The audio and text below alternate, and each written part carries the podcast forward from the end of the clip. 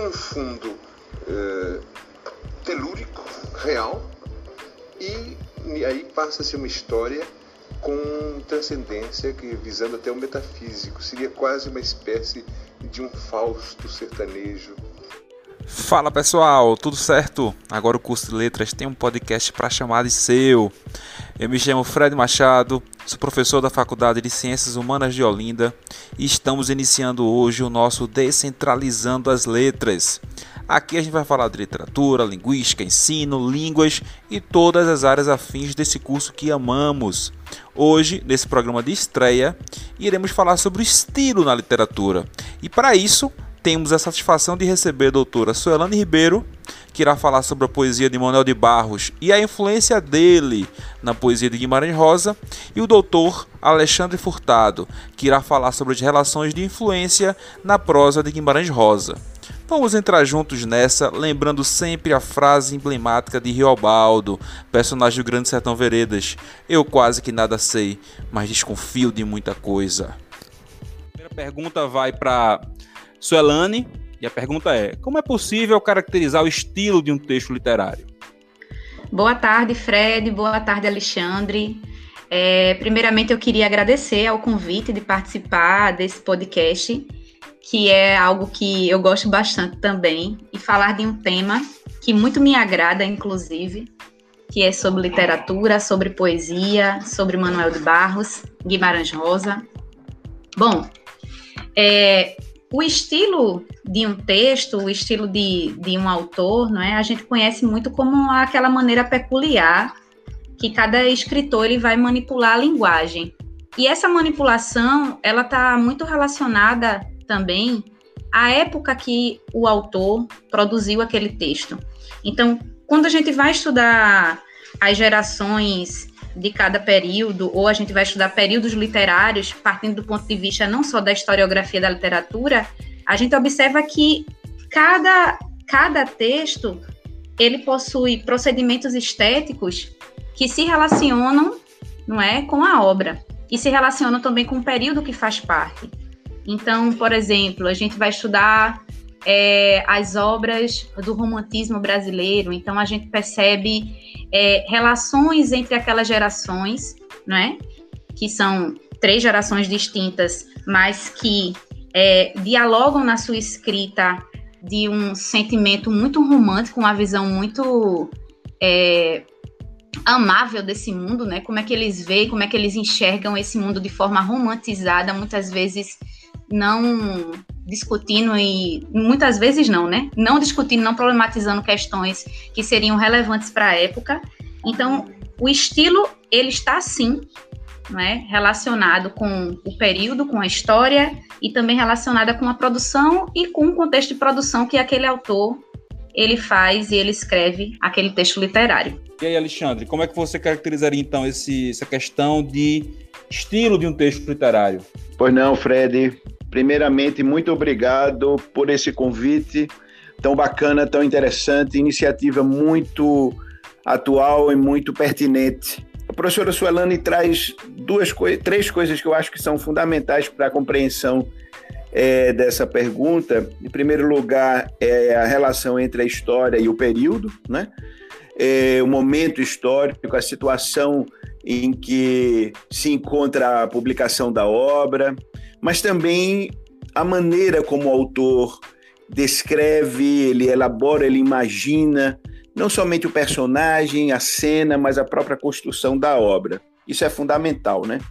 Então, é, eu gostaria também de trazer que a literatura né, é uma forma de pensar a realidade. Né? E esse estilo do autor, ele, ele, ele traz muito, não somente a maneira como ele vê, mas a maneira como ele reflete como ele pensa o real, né? Então, isso é muito permeável de inúmeras influências. Não é à toa que o Harold Bloom, aquele famoso crítico literário, falava na angústia da influência, entendendo essa angústia como uma espécie de contaminação de todos os autores, que todos os autores de alguma forma eles eles sentem. Então, o que acrescentando ao que Suelane falou com relação ao período, a história, a maneira, esse estilo do autor muito próprio de ver a vida, de descrever as coisas, muitas vezes ele sofre influência de outros escritores, até ele mesmo encontrar a sua própria, vamos dizer, a sua própria maneira de escrever. A gente nota inicialmente um Machado de Assis, mas ao longo do tempo a gente vai ver que o Machado de Assis ele vai se tornando ele mesmo e a sua maneira de ver, de encarar a sociedade brasileira aos poucos. Não somente havia uma influência do social que ele observava, mas principalmente das influências das leituras dele, não é? Então essa essa esse elemento não é que faz com que o autor ele pense a vida, ele descreva o real, ele represente o real, ele, ele é muito, vamos dizer assim, pleno de influências é, do momento, influências estéticas, influências inclusive das leituras. Se a gente fosse retomar novamente Machado e perceber as influências de Machado, o que influencia Machado, a gente podia ressaltar William Shakespeare, inclusive o próprio outro autor é, inglês, o próprio Lawrence Stern em Tristram Shandy, e esse narrador invasivo, esse narrador que dialoga com o leitor e que está presente em Brás Cubas, Memórias e entre, entre, outros, entre outras obras. Então, o estilo do autor, esse estilo ele pode estar presente ao longo de, su, de, sua, de sua obra, né, de toda a sua produção, mas ele também pode mudar. O que significa que, mudando o tempo, mudando as circunstâncias sociais, as estéticas, a gente vai observando também na, sua, na obra de cada autor essa influência que ele sofre, que não é somente social, que não é somente histórica, mas é, é também uma influência artística e estética. É muito massa. Então a gente tem, na verdade, essa relação aí, né, do, do, dos autores com seus tempos, né? Então, essa voz autoral que surge a partir de uma relação com outros autores, com a relação com a própria temporalidade, né, com esse, essa história aí que o, que o autor vai é, construindo ao longo de sua vida. E aí a gente entra então na discussão principal desse, desse tópico de hoje, desse descentralizando as letras, que é sobre Guimarães Rosa, né, essa figura aí emblemática da literatura brasileira. E eu inicio então especificando em relação a essa questão da influência do estilo, né, que vocês pontuaram muito bem, perguntando a Suelane. Então, como você avalia, professora Suelane, a relação de influência, das influências na obra de Guimarães Rosa? Bom, Fred, em 1952, né, quando Guimarães Rosa já havia publicado, inclusive, Sagarana, ele fez uma viagem né, ao Pantanal para tentar fazer algumas observações do comportamento dos bois e também de outros animais. Porque nesse período ele estava fazendo a, a, elaboração, né? O, o corpo lá do Grande Sertão Veredas, que a gente vai conhecer como um dos romances aí mais trabalhados e discutidos do autor. Então, nessa viagem ao Pantanal, de observação do comportamento desses animais, dos bois, é, Guimarães ele acabou tendo um encontro com o Manuel de Barros. E Manuel de Barros, ele já era um poeta, né, assim, publicação de livro, etc. Porém, esse encontro, que não foi é, nenhuma coincidência, gerou na, na figura do Guimarães coisas que a gente vê muito presente no estilo dele hoje. Inclusive, há, há vários trabalhos né, que citam esse diálogo do Manuel de Barros com o Guimarães Rosa, é, sobretudo pelo ponto de vista da linguagem, né? Como o Guimarães ele constrói os neologismos, o léxico né, de, de Guimarães ele é um léxico muito particular. Mas enfim, o que eu queria falar mais para vocês é de, de alguma coisa assim que muita gente não conhece, essa parte da história de, de Manuel de Barros, dessa relação com ele e o Guimarães Rosa, é que quando ele vai fazer essa viagem ao Pantanal, ele descobre a figura do, do, Manuel de Barros e depois, posteriormente, ele vai publicar um livro que vai se chamar inicialmente, né? Na verdade, é um conto um certo vaqueiro mariano, e essa, esse texto ele só teve uma edição de 116 exemplares. Inclusive, uhum. você não consegue encontrar muita coisa sobre essa obra quando você vai pesquisar. E esse Um Certo Vaqueiro Mariano é, a, acaba tendo com, como, como foco né, a figura do Manuel de Barros. Então, muitas vezes, a gente já vê a figura lá do Riobaldo pronto, né? O Riobaldo está ali, mas até chegar no Riobaldo, até chegar naquela construção do natural que perpassa a obra do, do Grande Sertão Veredas, que quando a gente vai entender aquele sertão, a gente percebe que não é o sertão regional que aparece em obras como Vidas Secas, como as obras do Jorge Amado, não é? Principalmente a obra do, do Graciliano Ramos, que a gente fala muito de sertão, a, a Raquel de Queiroz também. Então, a gente consegue relacionar e, e, e ter uma, uma, uma, noção muito clara do que é que é o sertão para esses autores, né? para o Graciliano, para a geração de 30 de um modo geral. E quando a gente vai para o, o, Guimarães Rosa, a gente vai ver que essa relação é, com o sertão é uma, é, é uma relação de universalidade. Então, o que é que isso tem a ver com o certo vaqueiro mariano? O que é que isso tem a ver com essa influência do Manuel de Barros? Veja bem, eu vou pegar aqui uma parte de uma entrevista que o Manuel de Barros deu sobre o Guimarães Rosa e sobre como o Guimarães o abordou, querendo saber não é, de como é que ele poderia fazer essa representação de paisagens, essa representação do natural, essa, essa representação dos bois, dos animais que, aparece, que apareciam no Pantanal e que ele queria trazer para sua construção narrativa. E aí o Manuel de Barros ele disse o seguinte sobre o Guimarães. Vi poucas notas via da viagem de Rosa ao Pantanal. Quis saber, ele, ainda de meus receios, sobre as confusões com o exótico. Falei demais, espichei. Dei a entender que se estava olhando o Pantanal só como uma coisa exótica, um superficial para só se ver e bater chapa, mesmo os que cantavam prosa e verso ficavam enumerando bichos, carandás, aves, jacarés, seriemas, e que essa enumeração não transmite a essência do Pantanal. Porém, só sua aparência. Havia o perigo de se afundar no puro natural. Precisamos de um escritor como você, Rosa, para frear com a sua estética, com a sua linguagem calibrada, os excessos do natural. Temos que enlouquecer o nosso verbo, adoecê-lo de nós, a ponto que esse verbo possa transfigurar a natureza, humanizá-la. Rosa fez tudo isso, alguns anos depois, deu a público o seu Com o Vaqueiro Mariano, um livro intenso de poesia e transfiguração. À época do encontro, Manuel já se ocupava com o que vem a ser a essência de toda a sua trajetória poética, a superação do puro natural, negar a lenda pantanal dos poetas e cantadores, dos lugares comuns de encantação, com o jacaré e os infalíveis pôr-do-sóis nas águas enlameadas. Manuel já buscava a espiritualização das coisas. E essa espiritualização e essa construção sobre o que é que é natural, ele consegue passar para o Guimarães Rosa.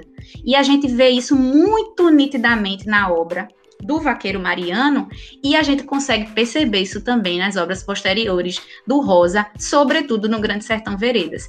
Então, eu observo a influência como algo na literatura, quando a gente, a gente tem que ter muito cuidado quando a gente analisa a influência, para também não diminuí-la e achar que a influência ela pode ser apenas negativa, a influência ela pode ser muito positiva. E essas relações que a gente vai mantendo de influência e essas construções intertextuais também, a partir de estilos, de textos que a gente lê, de leituras que a gente se identifica, pode contribuir de forma muito positiva para textos inclusive contribuiu para um texto consagrado como é o Grande Sertão Veredas. E não apenas nesse conto inicial que o Guimarães coloca, não é, de forma representada aí como Mariano, a figura do Manuel de Barros. Ah, muito, muito massa essa, essa história toda do, da relação dos dois, né? Acho que é desconhecida para o grande público.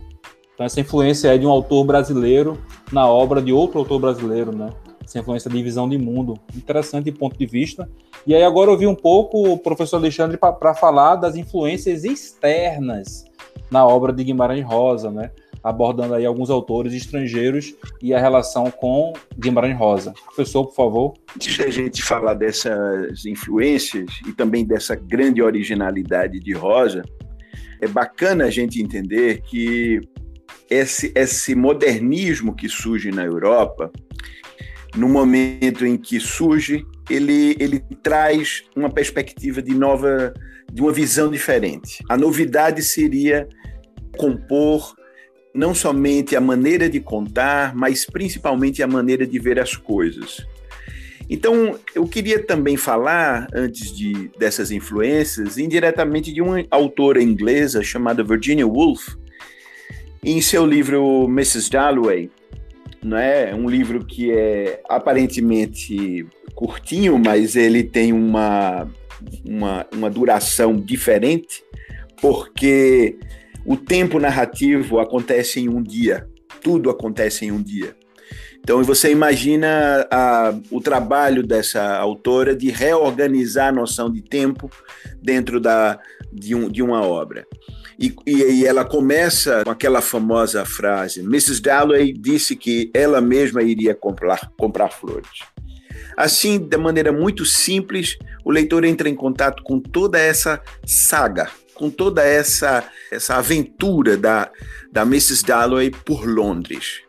E por que, que eu estou chamando saga inicialmente? Porque é importante a gente olhar para uma obra do Guimarães cujo título é Sagarana, e se a gente for imediatamente trazer, vamos dizer assim, recortes na palavra, de uma maneira assim, vamos dizer assim, quase apelativa a Lacan, a gente ia entender que saga, enquanto algo de luta que envolve uma certa bravura, um certo heroísmo, Irana, cuja origem nativa também fala sobre a maneira de, em Sagarana, pelo próprio título, a gente já começa a entender essa influência desse novo que Guimarães vai trazer né, nos seus livros, que é essa linguagem tão própria, esse mundo tão próprio.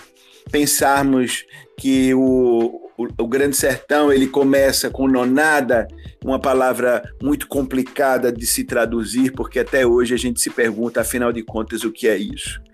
Mas toda essa obra, além de outras do próprio Guimarães, às vezes me faz pensar se ele não coloca em seus personagens um questionamento justamente sobre essa saga, sobre a saga de cada ser humano, em, em se achar, em se encontrar e encontrar sentidos, não é? Até porque esse grande Sertão Veredas, ser grande e ser muito em muitas veredas, por que não pensar na originalidade do autor já, já pelos títulos?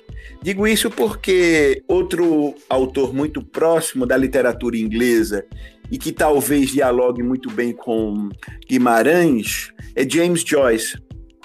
E James Joyce tem uma obra chamada Finnegan's Wake, que se a gente também fosse repartir o título Fini, que significa fim, Finnegan's Again, e wake, acordar, novamente esse acordar teria um fim ou um começo? Esses questionamentos acerca da palavra que é trabalhada e aí a, o, os neologismos, o Donaldo Schuller, aquele, aquele professor do Rio Grande do Sul, demorou muito nas tentativas de tradução de algumas, algumas peças do, do Joyce. E esse linguajar dele muito próprio se aproxima então de Guimarães Rosa. Aliás, essa aproximação que eu diria, mais do que uma influência, eu prefiro colocar como, como uma rede uma rede de experiências, de visões de mundo, vão traduzir especificamente alguns pontos, como por exemplo o experimentalismo da linguagem. Então, a linguagem de de Joyce e a linguagem de Guimarães, elas trazem de, um, de uma riqueza em termos do que eles vão aos poucos criando, em termos de palavras, em termos de uma sintaxe diferente. A linguagem é um elemento muito importante. Outro elemento muito importante é que tanto em Virginia Woolf quanto em James Joyce, e a gente pode aproveitar também as lições de Marcel Proust, existe aí um, um, tempo dilatado, um tempo diferente. Então, o Leopold Bloom, o, o personagem de Joyce, de Ulisses, ele percorre quase todo o livro num tempo muito próprio. E a Dublin não é uma Dublin apenas, é uma cidade universal. Essa característica universal também você encontra nesse sertão, porque não é um sertão qualquer, não é um lugar qualquer esquecido ou, ou diferente. Tem talvez algumas conotações assim de desafios, de que exige do sujeito coragem e talvez aí alguma, algum aspecto labiríntico. E também eu percebo que as personagens, a composição, a criação desses personagens de Rosa, que estão presentes em Woolf, às vezes também em Marcel Proust e, sobretudo, em James Joyce, existe aí uma, uma ideia de travessia. Ulisses mesmo já nos chama para uma ideia da travessia, né? Atravessar, viajar, correr perigos e ter coragem para enfrentar a vida que não é fácil. Então, o que a gente pode trazer em termos de influências externas imediatas, se é que a gente pode imediatamente, e eu prefiro dizer nesse diálogo, é trazer a, a, a, imagem dessa obra tão importante na literatura ocidental e talvez a, a obra que mais é, tornou James Joyce conhecido, que é Ulisses, que é um personagem já grego, que já traz uma ancestralidade, né, ocidental, Ulisses que se busca e a sua visão de mundo, qual é a maneira que a gente encontra novos sentidos para ver a vida.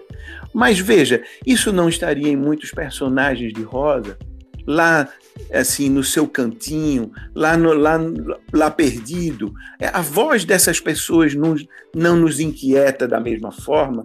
Então é justamente essa inquietação outro elemento de influência que eu diria que está presente nessa literatura de, de Rosa. E por último, eu queria também trazer a ideia desse questionamento existencial, porque os tantos personagens de Bloom numa, em subúrbios dublinenses, quer dizer, de Ulisses, na verdade, e, e, e, e para além do romance em seus contos, a gente consegue observar nesses personagens assim periféricos, né, suburbanos, um questionamento acerca da vida. Então não é uma angústia simples. Não é uma angústia de um homem comum, é uma angústia que pertence a todos os homens. E eu acho que essa é uma marca de diálogo, uma marca dialógica entre esses autores da literatura inglesa e que a gente pode trazer para entender bem e para além do texto roseano, né, que tem um universo muito próprio. Bom, aí você já começa a perceber, né, que a gente tem influências estéticas, influências formais até, né, e também influências de visão de mundo nesse, desses autores, nessa construção do estilo próprio de Rosa, essa característica dele.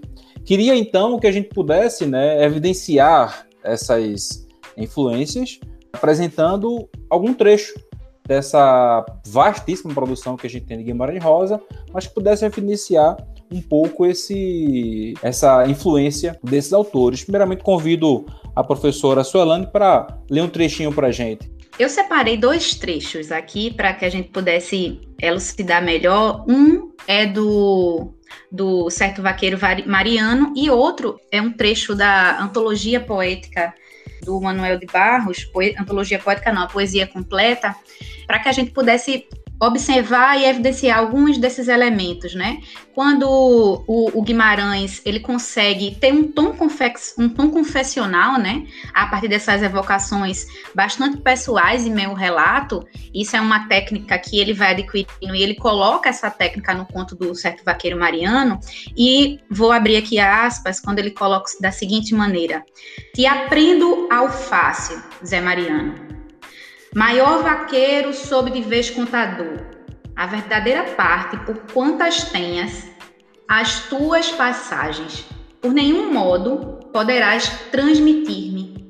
O que a laranjeira não ensina ao limoeiro e que um boi não consegue dizer a outro boi.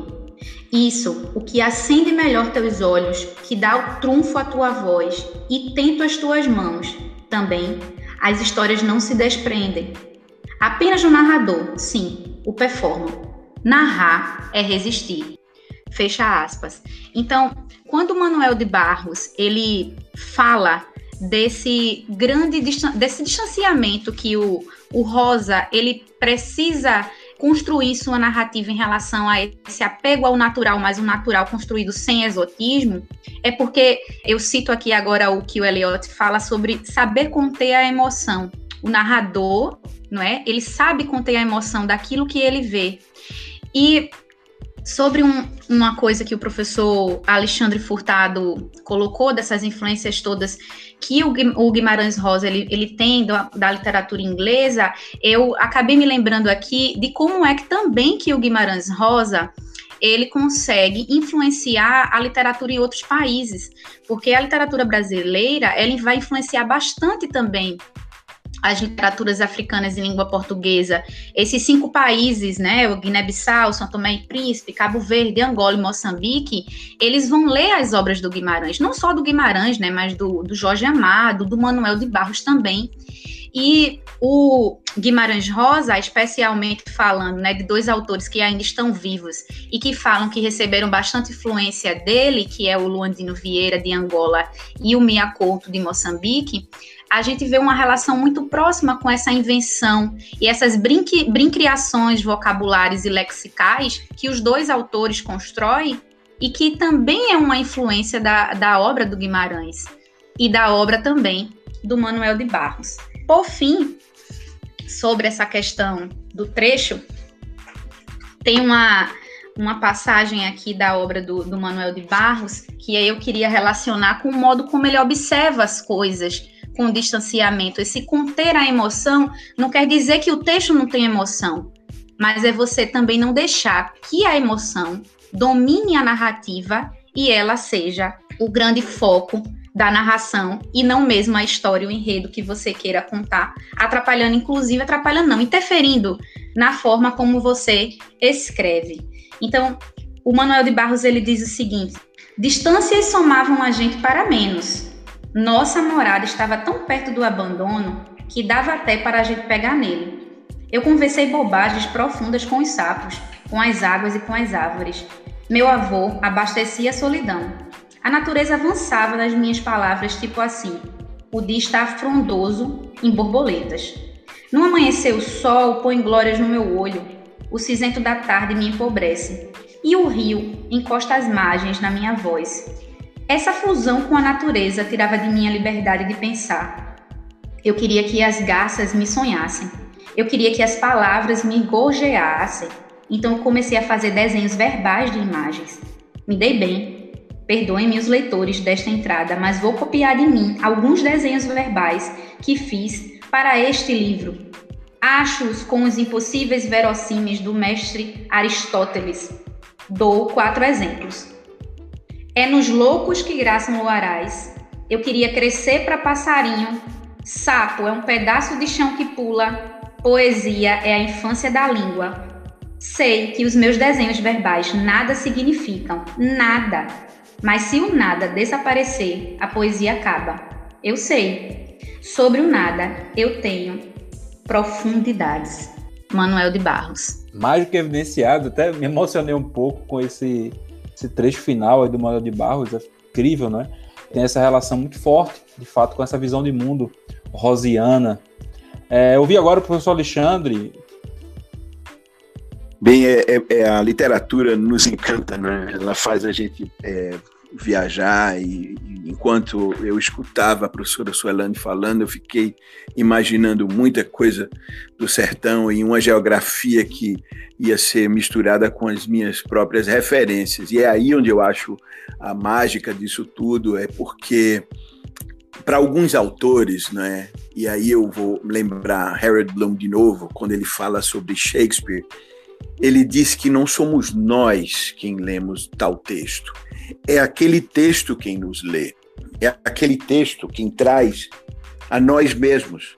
Então há uma lição né, que, que para além das questões é, da poesia, da beleza, ela atinge o humano. O humano porque a força da, do poema, a força da, do, do romance, a força da obra, ela reside muito, mas muito mesmo, na maneira como ela atinge o leitor, na maneira como nós, leitores mais experientes, é, mais estudados ou não, é, ele nos emociona, nos faz pensar, nos interroga, nos coloca para além de, nos suspende, vamos dizer assim. E talvez essa seja a forma da, da arte trabalhar né, de maneira conjunta, vamos dizer assim, de maneira em rede. Né? Eu falo em rede porque aí eu estou trabalhando também com a ideia da essa influência de uma forma positiva e não necessariamente é, pesada, negativa. Porque, da mesma forma como outros escritores influenciaram o próprio Joyce e a própria Virginia Woolf, que de alguma forma estão em rede né, nessas escolhas de lugar, nessas escolhas estéticas. Enquanto eu escutava a professora Suelane, me passava aqui na cabeça, antes de ler, Fred, por que certos artistas escolhem alguns lugares prediletos, vamos dizer assim? Porque se a gente for ver na filmografia de Woody Allen, muitos dos seus filmes acontecem em Nova York, assim como alguns filmes de Almodóvar em Barcelona ou em Madrid. Assim a gente encontra muito de Pernambuco e Recife em Cabral. Parece que esse lugar ele não tem ele não tem medida, ele não tem fronteira. Ele invade e ele continua no tempo. E eu fico pensando se não é isso também um dos recados que esses autores modernos, né, eu diria, porque Ulisses teve a sua publicação em 20 e também, salvo engano, Grande Sertão na, em 56, não é isso?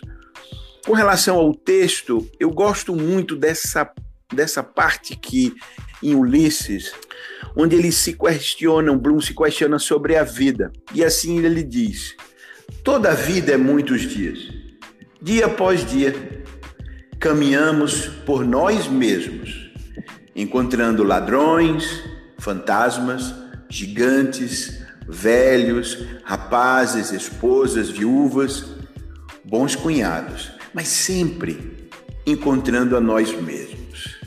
Quando eu escuto, quando eu leio isso, eu me deparo exatamente com essa aventura de Ulisses, com as aventuras de outros personagens na Ilíada e na Odisseia e de tantos outros outras obras e referências gigantes do Ocidente, da literatura ocidental e que permeiam essa universalidade, vamos dizer assim, presente na obra de Rosa, a tal ponto, né, de se tornar um clássico e um clássico com que desafia o tradutor desafie o leitor, mas não deixe de alguma, cor, de alguma forma de penetrar na maneira de escrever.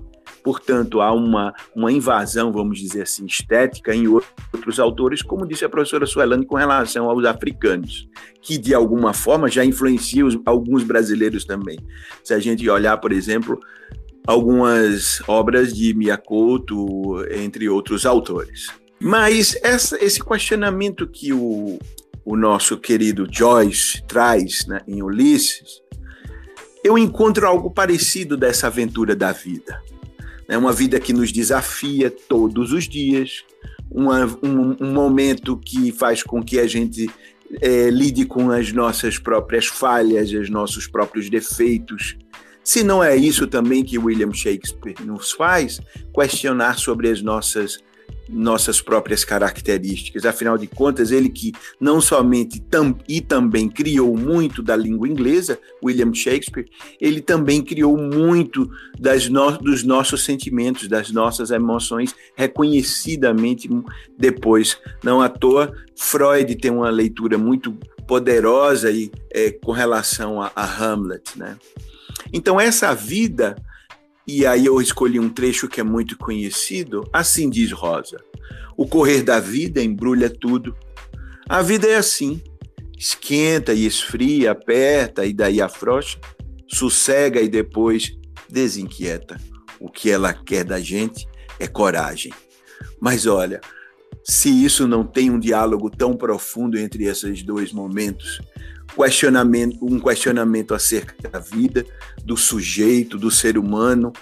Como é que pode esse sujeito simples, esse agente de Dublin e esse sertanejo, esse jagunço, nos colocar questionamentos universais? Então, são essas aproximações que eu acho lindas. Também me pergunto sobre essas fronteiras, esses limites, quando em Joyce a gente encontra qual a idade da alma do homem.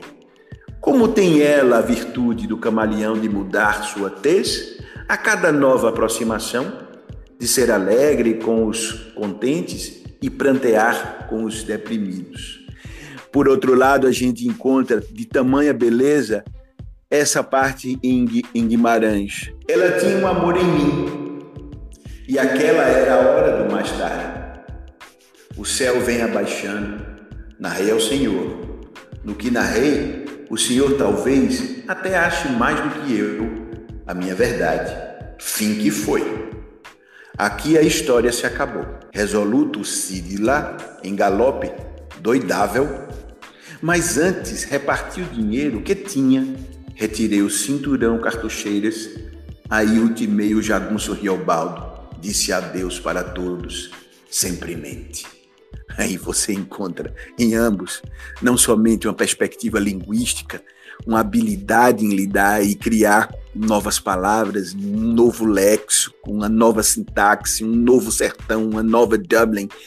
E aí questiona, afinal de contas, o que é viver e o que é a vida. E é isso que emociona, e é isso que faz com que a literatura se aproxime de todos nós e faz com que a gente se sinta, ao final de cada obra, mais humanos, não é? Nos tornamos mais humanos. E é, é, é por isso que a gente tem sempre a impressão que a grande viagem da leitura ela começa, às vezes, no final de cada verso, no final de cada capítulo da última página. Porque é isso que traz um questionamento para além não somente dessas influências, mas numa rede de leituras e, e nomes, nomes inclusive de belezas, né? É isso. Sinto que a gente poderia passar aqui o restante do, do tempo todo, é, do dia todo, falando e ouvindo sobre Guimarães Rosa, né? mas infelizmente a gente vai chegando ao fim.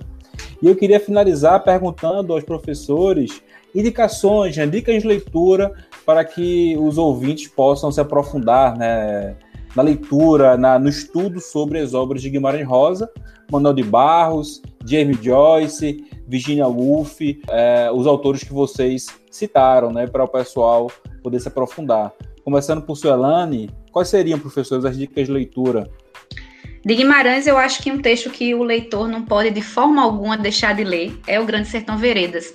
A gente falou dessa obra durante todo o podcast e eu acho que é uma obra que realmente demanda tempo para você ler, não é? Porque não é uma obra pequena. Indico a edição recente que saiu do Grande Sertão Veredas pela Cosac Naif. Cosac Naif não, perdão, pela Companhia das Letras. A edição é tão luxuosa que eu confundi com a Cosac Naif. Pela Companhia das Letras que tem uma capa parecida com um manto que o bispo do Rosário usava nos, sanatórios, né? O bispo do Rosário é conhecido, né, como um artista plástico hoje, né? Mas foi internado durante um tempo, a vida inteira morou dentro de um sanatório. Então, essa edição do Grande Sertão Veredas, essa edição comemorativa que foi lançada no ano passado, ela traz, além da obra, né, comentários críticos sobre o texto e relatos, trocas de cartas entre Fernando Sabino e Clarice Lispector, falando sobre a reação que eles tiveram ao ler O Grande Sertão Veredas.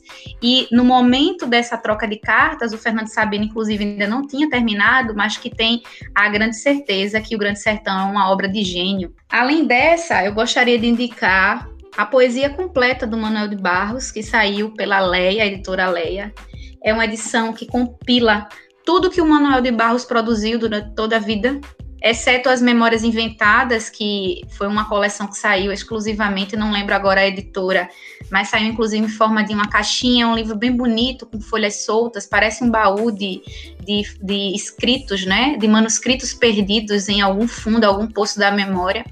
Então, a poesia completa, ela é um, um livro também um pouco grossinho, é para você ler contemplando a natureza, contemplando esse sol, contemplando essa chuva que está caindo agora, e para você pensar sobre a existência e como a gente tem uma relação muito próxima, né, com aquilo que a natureza traz, que a natureza nos dá.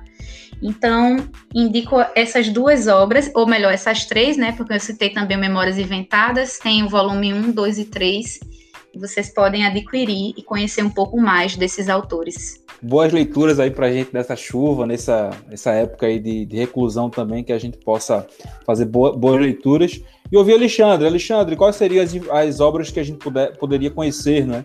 Mais um pouco desses autores. Bem, é, a professora Suelane nos trouxe, claro, Grande Sertão Veredas, de Guimarães Rosa, mas Sagarana eu, eu também recomendaria, né?